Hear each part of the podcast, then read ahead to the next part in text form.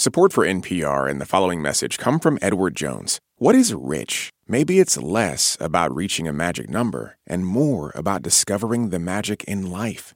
Edward Jones Financial Advisors are people you can count on for financial strategies that help support a life you love. Edward Jones, member SIPC. Hello, welcome, and thanks for listening to Planet Money's Summer School. Here, you will find a bunch of episodes offering basic training for economic thinking, collected in this feed for your convenience. If you want more great stories about economics, check out the regular Planet Money podcast by searching for Planet Money. Just Planet Money, no summer school. You can also find our other podcast, The Indicator, which is great for bite sized econ stories every day of the week. Thanks for listening. This is Planet Money from NPR.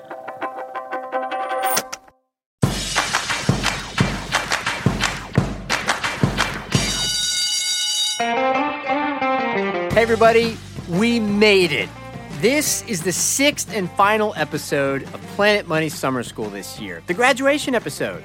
By the end of this class, you will be ready to ace the final exam, which we have now posted online at the summer school homepage. And you'll get to graduate with your diploma, which is a real thing. You'll get an actual diploma.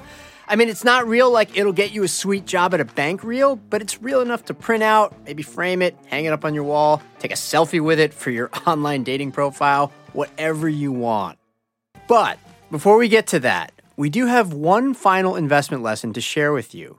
And it's all about what you need to know if you're thinking about investing in cryptocurrencies.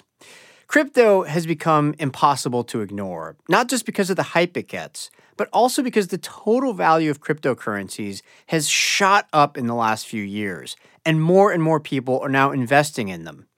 But if you're thinking about investing in crypto, do you know exactly what it is that you'll be buying and how it should fit alongside the rest of your investments, if at all? We are going to start answering those questions by listening to an excerpt of a classic Planet Money episode about Bitcoin, the biggest cryptocurrency in the world. And after that, our summer school professors will have some context to add. This Planet Money episode first aired in January of 2018, and it was hosted by Kenny Malone. One day around Thanksgiving of this year, Syl Turner noticed that it seemed like suddenly everybody was talking about Bitcoin. He thinks to himself, huh, Bitcoin? I haven't thought about that in forever. I definitely used to have some of those. And so he goes online, and holy crap, the price of Bitcoin was up to $10,000. Hello? Hey, Syl. Hey, Kenny. Hey. Uh, It's three days later. It's a Saturday. Syl's at his house outside of Atlanta, and he's starting to get anxious because the price of Bitcoin is now up to $11,000. Syl wants to find his Bitcoins, and he says there's like a chance that maybe they're in his attic on an old hard drive in an old computer. But I'm 900 miles away. I can't get there to search with him. Testing three, two, one. So I called my three, two, friend one. Tasneem Shamma, Hello, Kenny. Okay. who lives closer to Syl, and I asked her, Can you please drive over there as soon as possible? And hopefully, we can record the moment Syl Turner finds a fortune. hold on, there's knocking on the door right now, so. Hey, come on in. Nice to meet you. Nice to meet you as well. Uh, you want me to just go straight up to the attic? Yeah, I, I mean, I guess so. It's kind of what we're here for, right? Yeah, we'll go up to the attic now. Uh, Tasneem sent me pictures of Syl throughout this process, and he's got a, a big bushy beard. He's wearing a black t shirt with a picture of a rainbow colored astronaut kitten.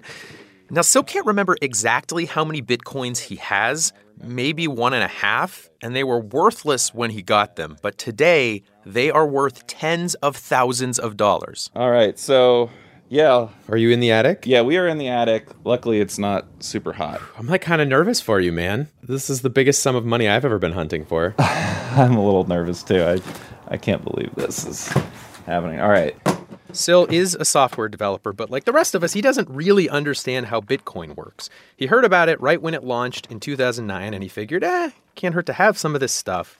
But it was worth pennies, and so he treated it like loose change. Never kept track, didn't really know how many coins he had, and then eventually let it fall between the virtual couch cushions or whatever. all right. So I think it's one of these computers. So Syl is hoping that inside of a computer up here is an old hard drive with an old file called a Bitcoin wallet. That would give him access to his bitcoins, which he would then sell immediately, make something like $25,000, and then probably put that in a college fund for his one year old son. So he starts taking these computers apart. I, I think we should take the hard drive out of this one anyway, just in case. But I don't think. It's, He's pretty sure that is not the right hard drive, so he pries open the second computer. see. Um, okay. Oh, good. There is a hard drive. There are two hard drives in this one. Oh my goodness. Oh man, uh, this is actually really shocking to me because I actually did not think that this hard drive was going to be in here. I mean, should we just check? Should we just check that one now? Uh, yeah. Let's look at this one. I, So I Sil heads back downstairs with the hard drive. His baby wakes up. Hey, buddy. Hey. He boots up this old hard drive, and Sil is worried that he erased this at some point and used it for video games. But he's hoping, searching for any sign of this wallet file. All right, so um, I got to where I believe this would be. There is a Bitcoin directory in here where it should be. Oh. So uh, we're, we're going to see if it's in there. There's stuff in here. There's a wallet. There's a wallet and there's blocks. Okay. I don't know what this means, but I'm going to copy this out to my hard drive. Sil is pretty sure this is it. And to find out how much Bitcoin is on there, he explains that he needs to wait while another piece of software hmm. downloads the entire history of every single Bitcoin transaction in the world onto his home computer. It is going to take hours. And unfortunately, there's just no way Tasneem and I can stick around for that. So I think what we should do, like when it's ready, I think you and your wife should just record yourselves figuring out how much is in there. Okay. Does that sound good? Yeah, that sounds like a good idea. We can do that. What was in that wallet? And the rest of the story from Planet Money's Kenny Malone after a quick break. This message comes from NPR sponsor Samsung with the Samsung Galaxy Z Fold 3 5G. Work smarter, not harder, and from virtually anywhere on this powerful, multifaceted phone that makes multitasking a breeze. Schedule meetings in seconds, or reference and edit multiple docs at the same time. And now, with their revolutionary S Pen, you can jot down notes while video calling. No paper necessary. 5G connection and availability may vary. Check with carrier. Lost Bitcoin has been this legendary thing within the Bitcoin community, but it's also been kind of anecdotal. And I wanted to get a, a sense of the actual scale of this. And of course, there were economists already on this question. Are you? Oh, so I guess I didn't ask if you either of you are individual Bitcoin holders. I hold a very small amount of Bitcoin. Okay. I was writing a paper in 2012, I think, on Bitcoin. I bought a couple, also a very small amount, but Mm-hmm. Oh, is it my turn? Yeah. I don't have any Bitcoin, nor did I take it seriously at any point until about three weeks ago. yeah. This is Kimberly Grauer and Jonathan Levin. Kimberly is senior economist at a company called Chainalysis. Jonathan is the co founder. The company makes software that can dissect Bitcoin transactions to spot money laundering, detect illicit behavior, but also just to learn about Bitcoin. What, what do people actually say? Bitcoin? Bitcoins? You can have Bitcoins, and Bitcoin is like the currency unit. Okay. To understand how the Sil Turners of the world can lose or maybe nearly lose Bitcoins, we need to clear up a, a common misconception that I, I totally did not understand either. There are no Bitcoins, which I know, duh, it's digital, it's not real, but no, no, no. There are not even digital things being traded back and forth with unique serial numbers or whatever. That is not how the system works. Yeah. Yeah. So if I send you Bitcoin, I send Bitcoin to your account on the Bitcoin blockchain. Blockchain. Big word, sure, but here is a very non technical way of understanding what it means. Imagine with me, if you will, a massive auditorium filled with Bitcoin bookkeepers. Now, Jonathan wants to send me one Bitcoin.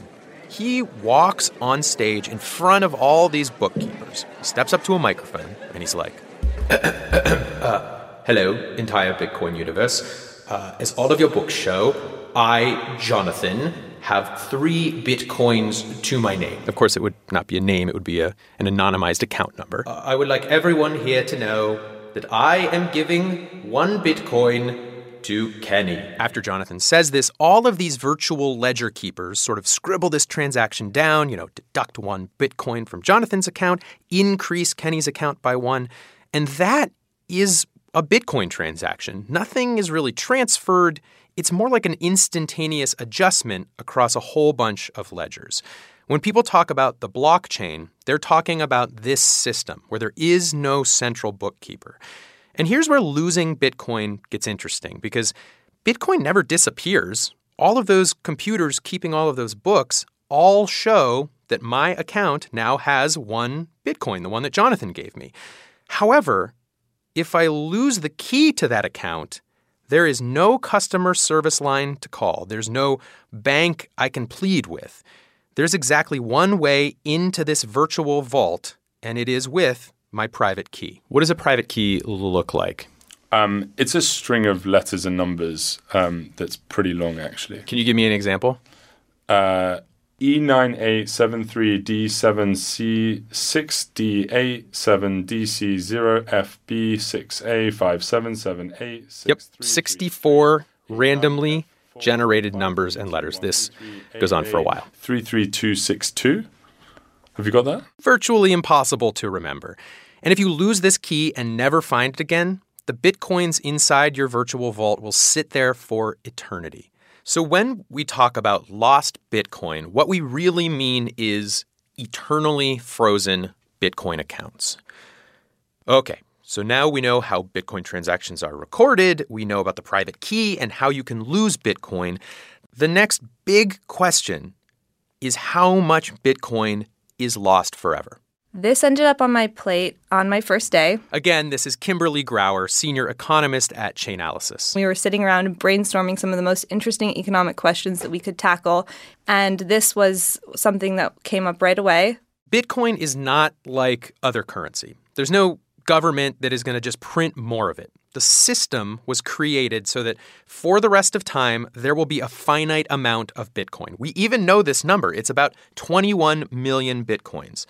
And people are now buying and selling Bitcoin because it has this scarce resource property, but we don't know exactly how scarce because some of those 21 million Bitcoins are already lost forever. So that's why Kimberly and Chainalysis, and really anyone even thinking about Bitcoin, is interested in this question. And Kimberly was able to work some fancy analytics and identify millions and millions of Bitcoins no one has touched in a long time. And she thought, okay, there are two main reasons those may have gone untouched. The first is that maybe the owners of those coins are just really savvy investors. They bought in early and they are still holding on, waiting for the right time to sell. Yes. So these are essentially, if you're in the know in the Bitcoin community, they're called hodlers, H O D L. ERS. it's an acronym for Hold On for Dear Life. Hold on for dear life coins. That is an investment strategy where people HODL is like a mantra for early adopters of Bitcoin who believe the sky is the limit for this digital currency. Yes, the coins you bought for two cents are now worth $15,000, but hold on for dear life because remember, you believe they could be worth 50 or even $100,000. So, some percentage of those out of circulation coins that Kimberly identified are being hodled. What is the other chunk then? Well, a chunk of those are going to be lost. What do we have a name for those for those people? I don't have a name for those people. I'm going to suggest Losers. losers is not bad. Mean. What about OGWIM, which stands for Oh God, where is my Bitcoin? OGWIM. Yeah. Ogwim. It's not um, that catchy of a word, What? but No, come on. It's like hodler is not. I like it. Okay. We're all on the same page here? yeah. All right, good. Kimberly was able to estimate that of that finite chunk of bitcoins, remember there will only ever be 21 million of them, there is a painful amount locked away forever. So this brings our grand total to between 2.7 and 3.7 million lost bitcoins. I feel like we should just let that sit for a second. That's right. At current prices, that's more than $40 billion of forever sunken treasure. And on one hand, it shows the most obvious problem with a ruthlessly decentralized money system. There's no pity, there's no option. If you lose your private key, you lose your bitcoins. In a centralized system, in, if you had a sack of US dollars and they caught fire, the US government has an office that will look at your case, maybe even give you new money. We did a whole episode about this. On the other hand, all of this lost Bitcoin illustrates something like paradoxical almost about Bitcoin. We think of it as this ephemeral thing that can just disappear, but it's there forever and no one's making new Bitcoin. There's only going to be 21 million estimated Bitcoin in the history of the stuff. And all of this lost Bitcoin is a reminder that this is digital, yes, and you could lose it easily, yes, but it is truly a scarce digital resource, whatever that means. The other thing to note, Kim says, is that the vast majority of these lost coins were lost in the early years of Bitcoin, when the coins were essentially worthless. All right, so I believe this is probably done. This is the recording Syl Turner eventually sent me. So we can see what how much Bitcoin is in this wallet. Oh, our baby is crying. Hold on. He and his wife Jackie are sitting next to his computer. Syl's got his digital wallet, he's got his private key, and for the first time in nearly a decade, he is able to open up his virtual Bitcoin vault. Let's take a look. You excited about Uh, this? Yeah, I'm nervous. What do you think it's going to be? How much do you think it's going to be? Nothing. Nothing? Yeah, I think there's nothing in there. All right, let's see. Point zero two. I think. Oh wait, I sent point zero two from this. Oh. To where? I don't know. What is dawning on Syl is that his Bitcoin vault is empty. Not only is it empty, he can check the history and he can see that this is clearly the wrong account. He must have like set up a second account, a test account. A friend must have transferred him a little Bitcoin and then Syl transferred it right back. I don't know how this works. This must be my other wallet. Oh man, Chase continues. I don't know what to do now. I'm. I don't know. All right. Well, this is where we're at right now.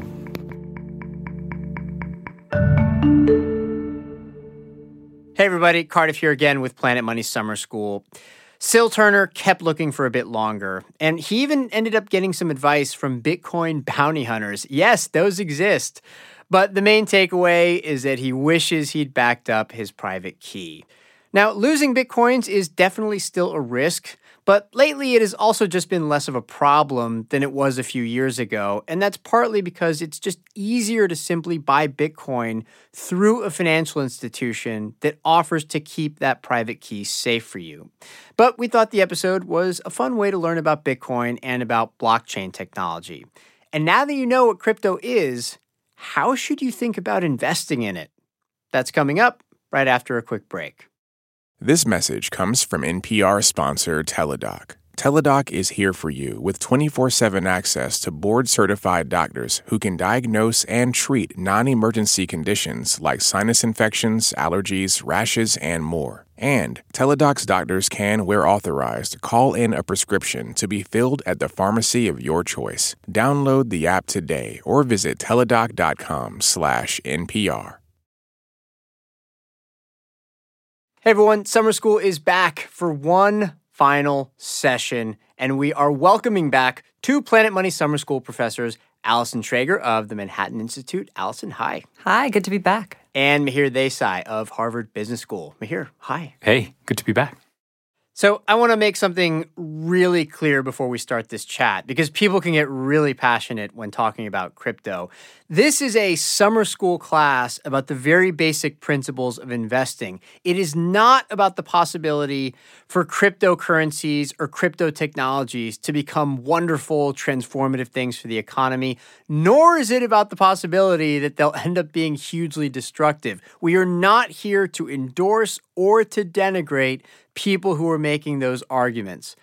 So, with that out of the way, Allison and Mihir, what do you see as the fundamental differences between buying a cryptocurrency versus buying a more conventional financial product like a stock or a bond? Well, with Bitcoin, you know, there's no real fundamental value. Its value is based on the fact it's scarce and people want it, as opposed to if you buy a stock, you own a company, you own its building, you own all its machines. Or if you buy a bond, uh, you have someone promising to pay you a certain amount of money in the future. So, what you're really just doing is buying something on faith that other people will also think it's valuable in the future. I kind of agree. I think in everything, though, in some sense, Allison, is a matter of faith, mm-hmm. right? Including when you buy Amazon or when you buy Facebook or anything else. The key question to my mind is whenever you invest in anything, is what is this company or asset? What problem are they solving in the world? So when you think about Amazon or you think about Facebook or you think about Moderna, they're trying to solve a problem in the world. And because they're going to try to solve that problem, they're going to create value. The question you have to ask about crypto is what problem is it solving? And if you can come up with a good answer to that that satisfies you, then I think it can be a good investment. I have a trouble finding an answer to that question, what the real problem is that it's solving. But if you can, then it's as just as good an investment as, you know, Amazon or a bond or anything else. Okay. Well, I got to say, we're already kind of close to breaking my promise that we wouldn't denigrate the crypto advocates. So let me just tease this out of it because I actually do want to be fair. One of the original hopes for cryptocurrencies was that they might someday be alternatives to normal currencies like the US dollar, especially if normal currencies collapse or start losing their value. And another hope is that blockchain technology itself could be useful in other ways. Like maybe it'll make the financial system safer or easier to use, or it might even transform other parts of the economy. Like it might make it easier to do things like store healthcare records and share them. And maybe someday that will indeed happen. Again, we're not here to dismiss that possibility. Uh, but so far, Mihir, if I'm hearing you right, it's at least not yet clear that crypto is solving those problems. Exactly right. And I think with crypto, you could make the case that it's solving a problem. I don't think we really seriously think it's solving the problem of a currency anymore, which is kind of like that store of value and the medium of exchange thing. Using it the way we use dollars to pay for stuff, right? right. Like some people do use it for that, but it doesn't seem like it's replacing It doesn't seem the like that. regular currency. A couple years ago that was kind of the story behind it. I think now it is more along the lines of a speculative asset that you might like to punt on in uh, a way that you might like to punt on a lot of other things. There's a possibility it's solving some deeper problem about ownership in a digital world. That could be a reason to own it. But whatever you do when you invest in crypto, don't do it because your buddy tells you to do it. Try to think hard about what problem you think it might solve in the future. And if you can convince yourself of that, it's just as good as an investment as in a company where you might think they're going to solve the problem of uh, vaccines or the problem of online retail or whatever it is. And in terms of regular folks who are thinking about adding cryptocurrencies to their portfolio of investments, is it a problem that they might not actually understand just what it is that crypto is accomplishing or might someday accomplish? Because this is actually really hard stuff to understand. It is complicated. Yeah, I mean, you should always invest in assets that you think add some value, or at the very least, maybe bring some risk profile to your portfolio that you're looking for. What does that mean? So, when you are add other assets, its value isn't necessarily does it go up and down, but do, how does it go up and down relative to your other assets? If it goes up when the rest of your assets go down, that provides you some sort of hedge, so you actually have less overall risk. So, you know, the question is is not only what's this value of this company or asset and what problems it's solving, but also how does it contribute to risk in my overall portfolio? So is that the problem then that people don't quite understand the risk that crypto could be adding to their portfolio? Absolutely, because uh, it is a very volatile asset. I think this is one of the reasons why it hasn't held up well as a currency. As a currency has to be a stable store of value. You know that you know if you buy milk one day, it's going to be a similar price the next day, as opposed to with crypto, you have so much volatility. It doesn't. You don't really know what it's going to be worth day to day, which is why it hasn't worked well as a currency and works better just as a speculative asset. So I think for the regular person who's thinking about investing in crypto, you want to think about investing in general as being divided between things like index funds, where you're not really thinking a lot about it and you're just saving. And then you have a little pool where you maybe have fun and you buy some weirder assets. For those, you really should understand them. So let's say you love Peloton or you love uh, Kellogg's or whatever it is, then go and understand that and understand how they're going to create value and transform the exercise industry or transform breakfast cereal or whatever But in that context and in that framing, it's hard to make sense of crypto because you have to really then invest the time and energy, not take a flyer, but really try to understand it. And if you can convince yourself that it's really going to do something, just like Peloton did something to the exercise industry, then go for it. But don't just go for it because you think it's the next hot thing and the, your buddy told you you should. Yeah, I want to stay on this point of volatility because back in late 2017, when Sil Turner decided to start looking for his missing Bitcoins, the value of one Bitcoin was about $10,000. And in the time since, it's been on like this roller coaster ride where the ups and downs will just snap your neck. So I, I want to take everybody on this ride for a second. So it first went from $10,000 at that time very quickly to almost $20,000. Then it whiplashed back down to $4,000, then right back up to $10,000 again. And then it climbed all the way to $60,000 for one Bitcoin earlier this year before falling again to where it is now at almost $50,000. I mean, you don't even have to have followed all that to understand that this has been wild to see. So, how should that kind of volatility plan into someone's decision about whether to invest in something? I think it shows how risky this asset is. I mean, yeah, it's great. It went up over time, but what if you need money? When it's down. So you have to bear those losses. And so, you know, I think this is the big lesson of how you should think about uh, investing in any crypto is yeah, you know, for now it has really high returns, but you're taking on a lot of risk if you're doing that. Yeah, I, mean, I think that volatility also tells you about what fraction of your overall portfolio should be in something like that, which is those kinds of ups and downs are hard to bear and they're almost impossible to bear if it's all your wealth. and so it's a lot easier to bear if it's 5% of your wealth. So that really, I think, has implications for the portfolio share. And in some ways, crypto is also entertainment.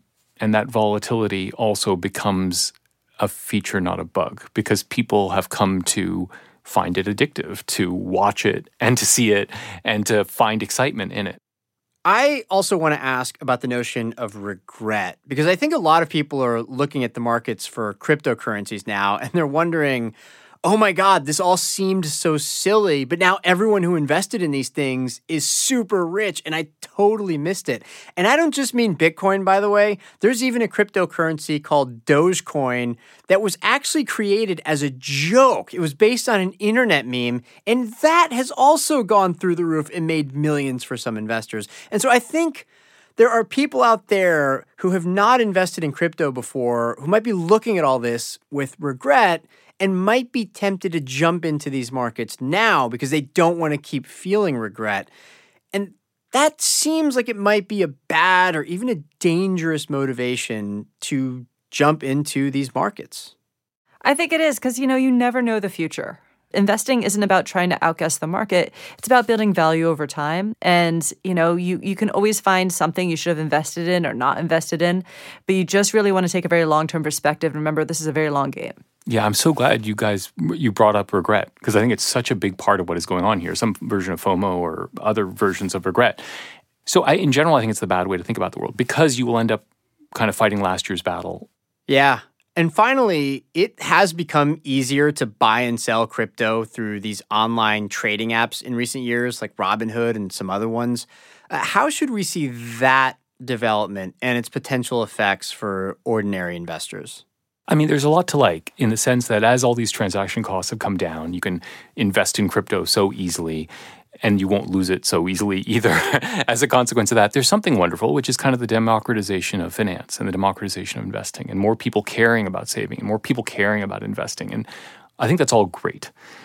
I think the worrisome part is if it's going to there's going to be blood on the floor at the end of this then there's going to be people who are disaffected and there're going to be people who are not very well informed about any of these assets who will lose a lot of money and there will be big transfers of wealth to the people who knew enough to kind of get out at the right time and that note of caution, I think, is a good place to close our lesson on crypto, which was also the final lesson, meaning that after the break, we are going to put the finishing touches on this season of summer school. Allison and Mihir are going to offer up their final thoughts, and we are going to tell you how to take the final exam and get your diploma. And for those who want it, a way to get extra credit.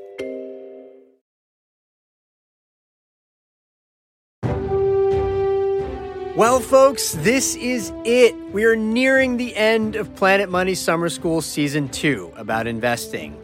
And as you prepare for the final exam, I want you to think back on all that we've learned. We learned two different theories on how a stock gets priced with the help of some cute animals. We learned about the risks that apply to investing in the bond market. We also learned that investing is not just about making money, it's also about having the money you need when you need it. We learned about financial bubbles and why our behavioral biases for running with the herd can make them worse. And above all, we learned that investing is about finding the balance between risk and reward that is appropriate for you, limiting the risks and, when possible, increasing the chance of rewards. And now, Allison and Mihir are going to each step up to this proverbial podium to give not exactly a commencement speech, more like a commencement piece of parting wisdom. What they wish they'd known when they first started investing. I say this is a lot easier to get involved in than you think. You don't need any sort of fancy apps. You can just go to a website of a brokerage company, transfer money from your bank, and get yourself an index funds. For years, I didn't invest because I honestly just didn't know how. I have a lot of friends I give advice to, and they just don't know where to get started. And then I take them online, and they're shocked that they can be in an index fund in five minutes. And so this is easier than you think, and there's really no excuse to uh, put it off. Yeah. So I think first, make it a habit that you do without thinking. So, whatever process you do for doing that, make sure that you're doing it all the time. Second, be humble and stay uh, humble because investing is a humbling field. And then finally, uh, make it something where you're learning. Try to really find out about companies. They're not just little pieces of paper you're buying, you're buying really, hopefully, valuable companies that do things in the world. So make it part of your education to not just trade stocks, but learn about what's going on in the economy, learn about what these companies are doing and how they're creating value. Oh, yeah. And also, don't look at your asset balance every day. Excellent. You, will Drive fill yourself, yourself with crazy. needless regret. Exactly. Okay, well, we kind of went in reverse order there because the commencement speech was more like an inspirational speech because you technically have not yet passed the class. So before you leave the stage to celebrate graduation with your family at some fancy restaurant, go to the Planet Money Summer School homepage and there you'll find a link to the final exam, after which you can get your diploma with your name on it. And after you have printed the diploma out, maybe framed it, we would love to see it. So please take a pic and post it to social media and tag Planet Money so we can help you celebrate. Also, check out the Planet Money newsletter, especially if you want some extra credit that maybe you can put towards a postgraduate summer school degree or something. Because in this week's newsletter, we have included some additional things to read and watch that complement the lessons we learned in summer school. Speaking of extra credit, by the way, stick around until after the credits of this episode, where we've left a little treat waiting for you. And finally, thank you for joining us this season. Really, this has been such a treat. And I especially want to thank our Planet Money Summer School professors, Allison Schrager, Mihir Desai, and Vicky Bogan, all of whom took lots of time out of their own summers to participate in these episodes. One last time, this has been season two of Planet Money Summer School. And if you loved it and you happen not to have heard season one, search for Planet Money Summer School in your podcast app, where we have set up a separate podcast feed just for Summer School season one and two. Planet Money Summer School is produced by Audrey Dilling with help from Alexi Horowitz Ghazi, Dave Blanchard, Isaac Rodriguez, Gilly Moon, Andy Huther, Darius Rafieyan, and Serena Golden. And thanks also, by the way, to the entire Planet Money team for their notes and comments as we put together the series. And double thanks to intern Serena Golden, who was invaluable throughout this process. Summer School is edited by Alex Goldmark. Our project manager has been Devin Meller, and special thanks to Liana Simstrom, Allison Hurt, and Michelle Abercrombie. And also to Suharu Ogawa for our episode illustrations, and to Jack Corbett and the Planet Money TikTok team. And finally, thanks to Digital Island Studios in New York, where we recorded so many of our episodes. I'm Cardiff Garcia, signing off. And if you want to hear more from me, I'm also the host of my own podcast called The New Bazaar. That's B A Z A A R, you know, like the marketplace, not the word for strange. And you can now subscribe to The New Bazaar at all the usual podcast places. Planet Money is a production of NPR. Thanks so much for listening.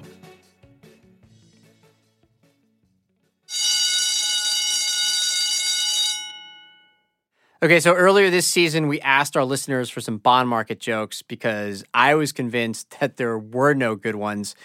And I'm going to be honest, a lot of people did get in touch with us to say, well, I was going to send you a bond market joke, but I didn't think there'd be enough interest in it. Okay, so we went a little meta, but we were we were looking for some some good bond jokes, and uh, I picked a couple of favorites. So let's listen to those. The first comes from Kartik Sankaran, who uh, is following us on Twitter, and here's what he sent in. Do you expect me to die, Goldfinger? No, Mr. Bond. I expect you to yield. And here's the next one from listener Jason Sims. Why are bonds such good drivers? Because you can always count on them to yield. And the final bond market joke comes from Planet Money's own Mary Childs, who was somewhat offended, by the way, on behalf of the bond market when I said that there weren't many good bond market jokes. So she sent in a joke of her own. Here it is. What's the difference between a bond and a bond trader? The bond matures. Thank you for listening to this special series, Planet Money Summer School. Don't forget, if you want more stories about business and economics, the regular Planet Money podcast is waiting for you. Just search in this app for Planet Money. No summer school, just Planet Money, and subscribe. Support for this NPR podcast and the following message come from EasyCater, committed to helping companies, from nonprofits to the Fortune 500, solve food for work. From ordering online for meetings and team lunches to managing food spend for your whole organization, EasyCater can help you simplify your corporate catering needs. Over 100,000 restaurants nationwide, plus budgeting tools and payment by invoice. Learn more at easycater.com. This message comes from NPR sponsor Leesa. Good sleep should come naturally, and with the new Natural Hybrid mattress, it can. A collaboration between Leesa and West Elm, the Natural Hybrid is expertly crafted from natural latex, natural wool, and certified safe foams to elevate your sleep sanctuary and support a greener tomorrow. Plus, every purchase helps fuel Leesa's work with shelters and those in need. Visit leesa.com to learn more. That's L E E S A.com. All that sitting and swiping, your body is adapting to your technology. Learn how and what you can do about it. I really felt like the cloud in my brain kind of dissipated. Once I started realizing what a difference these little breaks were making, there's no turning back for me. Take NPR's Body Electric Challenge. Listen to the series wherever you get your podcasts.